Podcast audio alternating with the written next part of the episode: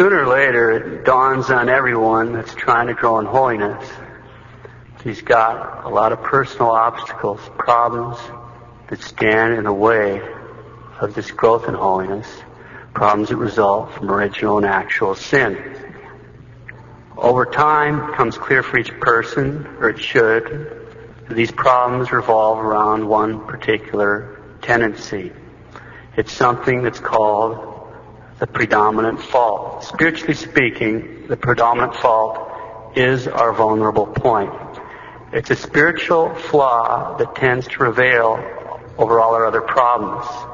It's actually our principal interior enemy. That means that if we're serious about growing in holiness and getting to heaven, we have to identify this problem and beat it into submission. So this morning we'll spend a few minutes talking about how to identify our predominant fault, and then we'll consider one particularly effective and relatively easy strategy for conquering it. Because of the time, we're certainly not going to give justice to this topic. It's not a complete summary of the church teaching here. What we can do in this time is give everyone here the tools they need to identify their predominant fault and a particularly powerful means to battle it or any other spiritual problem we're struggling with. Okay, that's what we can do. And next week we'll give another uh, another uh, means to help battle this and a few other clues on this. Okay, how to recognize the predominant fault. And this section we'll rely especially on the late great Father Garrigou Lagrange. The first step is we have to pray. We beg God for light to truly know ourselves. We can pray prayers like that beautiful scripture prayer, Lord, that I might see. Also, since our guardian angel has to deal with us constantly for a whole life, I want to ask him to give us the light to see our predominant fault. And of course, we want to turn to the Blessed Mother. So, especially if we've been consecrated to Our Lady. Anyway, so we want to start by begging God, our guardian angel, and the Blessed Mother for the light to see our predominant fault. That's the first step. You got to start with a prayer. Second step is we need to make a serious examination of our interior life. And we're going to do this taking special care to pay attention along those seven fault lines, the fault lines of the seven deadly sins. Since in most cases, the predominant fault will be one of these. If you don't know what the seven deadly sins are, it's easy to remember if you remember places G. Places G. Because every one of those stands for something. Places G. P stands for pride. L stands for lust. A stands for anger, C stands for covetousness, E stands for envy, S stands for sloth, and G stands for gluttony. So that's places G. Pride, lust, anger, covetousness, envy, sloth, and gluttony. Places G. So how do we do this kind of examination? We start by asking ourselves questions like, what I generally find myself preoccupied with when I wake up or when I'm alone? Where do my thoughts and my passions tend to drift of their own accord? What sort of things generally make me sad or happy? When I look back over the confessions I've made in my life, what kind of patterns can I see? Is there anything I'm typically confessing? What sort of remark or action is most likely to hurt my feelings or provoke a response? What kind of temptations do I have to struggle the hardest against? What kind of sin seems to come the most easy for me? Okay? So the first step, we ask God, our guardian angel, and the Blessed Mother to give us the light to know ourselves, to see ourselves, to see our predominant fault. And the second step is to make a serious examination of our interior life, taking special care to pay attention to which one of those seven deadly sins seems to be most common in our life. Places G, pride, lust, anger, covetousness, envy, sloth, and gluttony. And we ask ourselves questions like, where do my thoughts drift of their own accord? What generally makes me sad or happy? When I look back over my confessions, what sort of patterns do I see? What kind of temptations do I seem to have to struggle the hardest against? So that's identifying it. And that may not be easy, but we have to start there. Alright, how to conquer the predominant fault. How do the saints overcome their problems? Today we'll look at one of the secrets of the saints, something that any one of us can do quite easily. A practice that makes it relatively easy to make great progress in holiness if we're faithful to it. This technique isn't just for the predominant fault. It'll work with anything that we're struggling with spiritually. The next time we'll look at another one of the secrets of the saints that's also very powerful in conquering faults that we can use along today with what, along with what we're getting today. Okay? So the basic idea is uh, easy to understand. A predominant fault is a problem. It's a spiritual problem. We're broke. And we can't fix it. So we're spiritually sick, but we have a divine physician who became man just to help us. Okay? Our Lord became man. He says, Behold, I make all things new. So the basic idea is understand. It's easy. We've got a spiritual problem that we can't fix. We need to take it to the divine physician who came to make all things new. And the basic technique is easy to understand. The Council of Trent teaches, quote, Our Lord wished that this sacrament, the most blessed sacrament of the altar, should be received as the, as the spiritual food of souls, by which they may be fed and strengthened, and as an antidote whereby we may be freed from daily faults and preserved from mortal sins. Close quote. Can everybody hear that? Our Lord wishes that the most blessed sacrament of the altar be received as an antidote to preserve us from daily faults and mortal sin. It's the solemn teaching of the church that this is one of the reasons our Lord instituted Holy Communion as an antidote for our daily faults. And which fault is it that we most have to struggle with from day to day? It's our predominant fault.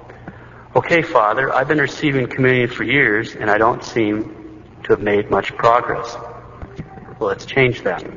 St. Pius X gives us a clue how when he tells us that someone going to communion, quote, should do so not out of routine, but for the purpose of pleasing God or being more closely united with Him in charity and of seeking this divine remedy for His weaknesses and defects. Close quote. We need to make communions for the exact and particular reason of conquering our predominant fault. Here's the basic technique. Suppose that the predominant fault, our predominant fault is anger we're struggling with anger and we really want to go over and beat up the neighbor, okay? We've got, we're really burnt off at the guy. So we've got a particular purpose that we need to go to Holy Communion for. We need help. And it's not just generic help. We need specific help. We need help in this case with anger and to control our urge to go over there and clobber the neighbor. Okay. So we don't just show up at Mass and shuffle up to communion out of habit. That's not going to help. We need to spend some time planning out exactly what we're going to ask our Lord to do before we go to communion. Now think about this. If you're going to go to your boss and ask for a raise, you'd probably spend some time thinking about just exactly what were you asking for and planning about how you're going to go about asking for it, okay? Well, you're going to have an audience with the good God. That means if you do that for your boss, how much more should you do it with the good God? Spend some time thinking about what is it that I need to ask Him for and how ought I to ask Him, okay? He doesn't need anything. He's God. He's coming to us for our benefit. The Holy Communion doesn't benefit Him. He's doing us the favor and He wants to help us. That's why He became bread, under the appearance of bread so he can come to us. Okay? There's no bread there. Don't think I'm saying something heretical, but th- this is it. He's coming to us in this form because we need him. And he wants to help us out. Okay? So, if we have been having him come to visit and we haven't planned about what we're going to ask him for, what, what particular things we want to ask him for, or worse yet, if we don't even talk to him after we receive him, small wonder we haven't made a lot of progress after so many Holy Communions. Small wonder we're not saints yet. There's no defect in Him. One communion is sufficient for us to become a great saint. If we're not great saints after our first communion, it's not because of defect in our Lord. It's because of obstacles in us. It's a defect in our disposition when we're receiving Him, okay? We can make great leaps and strides by taking advantage of this. St. Teresa Avila says after Holy Communion, Jesus remains in the soul, is on a throne of grace, and asks, What do you want me to do for you? He's in our soul asking us, What do you want me to do for you? So we've supposed that our predominant fault is anger and we're struggling with this temptation to go over and punch out the neighbor. We plan what we want to ask Him. And then we go to communion and tell our Lord words. I mean, I'm just going to make this up as I'm standing there. Lord, I thank you for coming to me in Holy Communion. You know, I've got this terrible problem with anger. I've been struggling with it since I've been a kid. Right now, I'm really having a problem with my neighbor, and I want to clobber him. And I don't seem able to fix this, but you can. You can. I'm going to turn over my disordered passions, my soul, this whole part of my personality to you. You came to make all things new. Heal this wound in my soul. Make me into the kind of Catholic you have in mind, rather than the kind of Catholic I've made myself. You can fix me. See, we keep going on like this. Okay, words to this forth. You're asking Him to give you the grace to control your temper, to be pleasing to Him, and so forth. This is why He's coming to us in Holy Communion. See, we're sinners. He's come to save us. He wants us to be saints, but we have to do our part. We have to ask. We have to do our part. It's worth meditating sometime on the first public miracle. He turned the water into wine, but what happened first? He made the guys pack the water. He didn't have to do that. He could have done it, just started with nothing. But he made them do their part. Then he does his part. It's the same idea here. He's coming to us. We need to ask Him what we want. Huh? It's an act of humility to say, I'm messed up. I need your help. The proud man doesn't need God's help. The humble man does. We turn to him in humility. St. Teresa Avila says, quote, After communion, let us be careful not to lose so good an opportunity of negotiating with God. His divine majesty is not accustomed to pay badly for his lodgings if he meets with a good reception. That's really worth thinking about. I'll read that again. After communion, let us be careful not to lose so good an opportunity of negotiating with God. His divine majesty is not accustomed to pay badly for his lodgings if he meets with a good reception. Now think about that. It's as if we're charging him, and he wants us to. And what are we asking him to do? We're asking him to pay off some spiritual problem. Fix this. He's coming to us, and he's so humble that he'll do, he'll pay us for the privilege of coming to us in communion. That's the idea of communion. We want to have, we're, we're, in all humility, we're making demands against God because he's put himself at our mercy. And we don't want to waste that. We don't want to waste that. We've got to spend time preparing for communion. We've got to prepare to receive our Lord worthily, and then we've got to spend time asking Him to crush our sinful inclinations.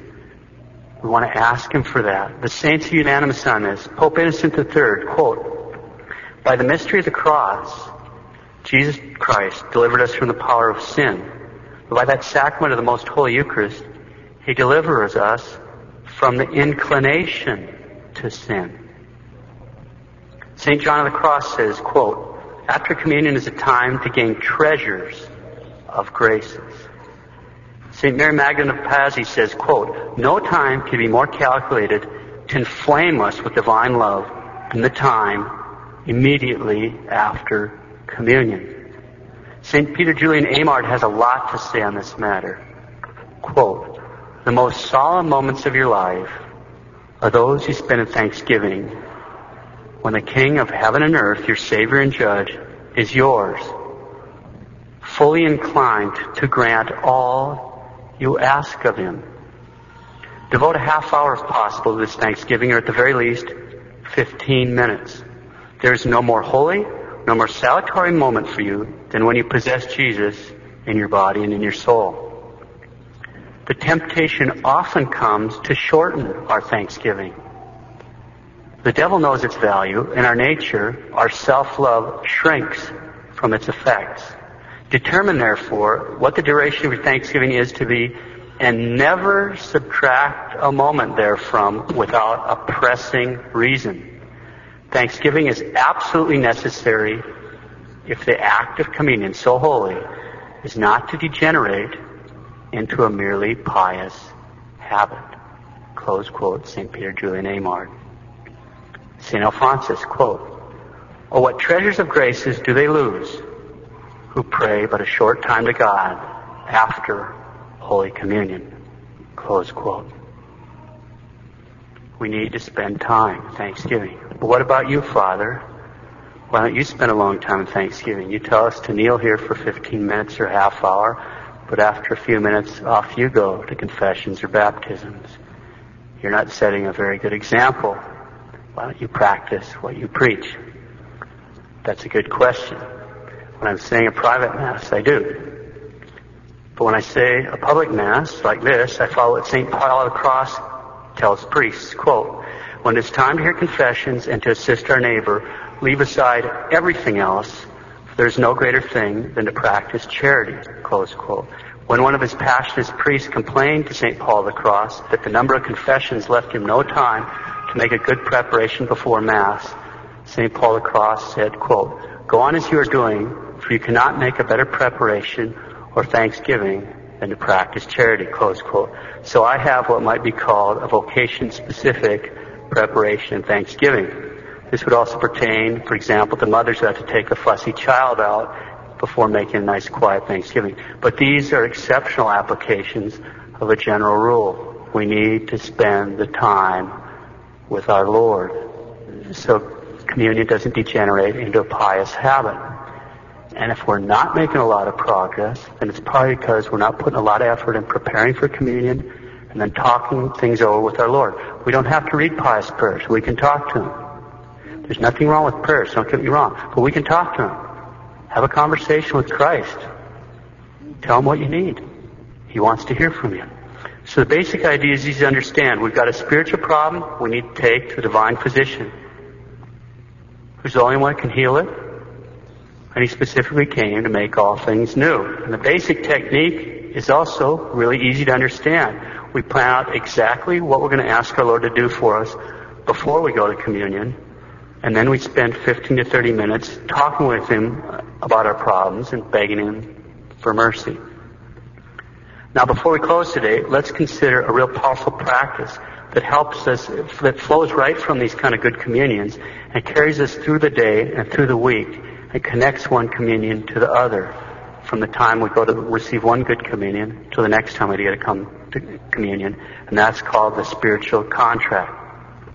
Spiritual contract. Now, assuming we've made a good communion, we planned exactly what we want to talk to our Lord about, we make a spiritual contract for the rest of the day, for the rest of the week, till the next time we can come to Holy Communion.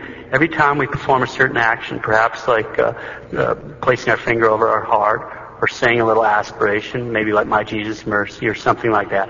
Every time we perform a certain action, or say this little aspiration, what we mean to do is renew all those things that we spent that 15 to 30 minutes talking to our Lord about. We want to renew them all.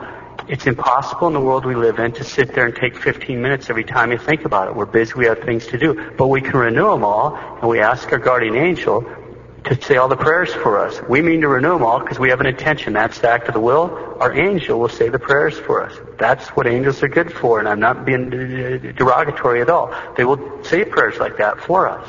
They're happy to do that. So we just renew our intention by saying a little aspiration, my Jesus mercy, or touching over the heart, or whatever we've chosen. And that angel will repeat those 15 to 30 minute prayers of thanksgiving for us. Now, we can do that from time to time, from the time we, we finish our thanksgiving to the next time we come. A really good way to connect this every day is when you say your three Hail Marys, have the intention to renew it there, and when you say grace. So that's five times a day, the three Hail Marys the morning and night, and saying grace. That's five times a day where, where you're renewing these 15 to 30 minutes of prayer where you're specifically asking our Lord to help you fix your major malfunction. Something that you can't do yourself, but that He can, okay? That's an awful lot of prayer in a real little package, huh? It's really good. It's a good practice. That's the spiritual contract. We're here to become saints. And if we're not saints yet, if we're not well on the way to becoming saints, it may be because we haven't been doing a very good battle with our predominant fault. Or it may be because we've been squandering so many graces that are available to us every time we go to communion. Or It may be both of those. Make a good preparation. Make a good thanksgiving. Make that spiritual contract. Get serious about identifying your predominant fault. Let's get serious about these kind of spiritual practices. Every one of us is here to become a saint. That's why God placed us in the world. We're here to become saints. We'll close with a reflection from St. Alphonsus. Those who say God does not wish us all to be saints make a great mistake. Yes, for St. Paul says, this is the will of God, your sanctification. God wishes us all to be saints. And each one according to his state of life. The religious as a religious, the priest as a priest, the married as married, the man of business as a man of business, the soldier as a soldier, and so of every other state in life. Those who say that God does not wish us all to be saints make a great mistake. God wishes us all to be saints.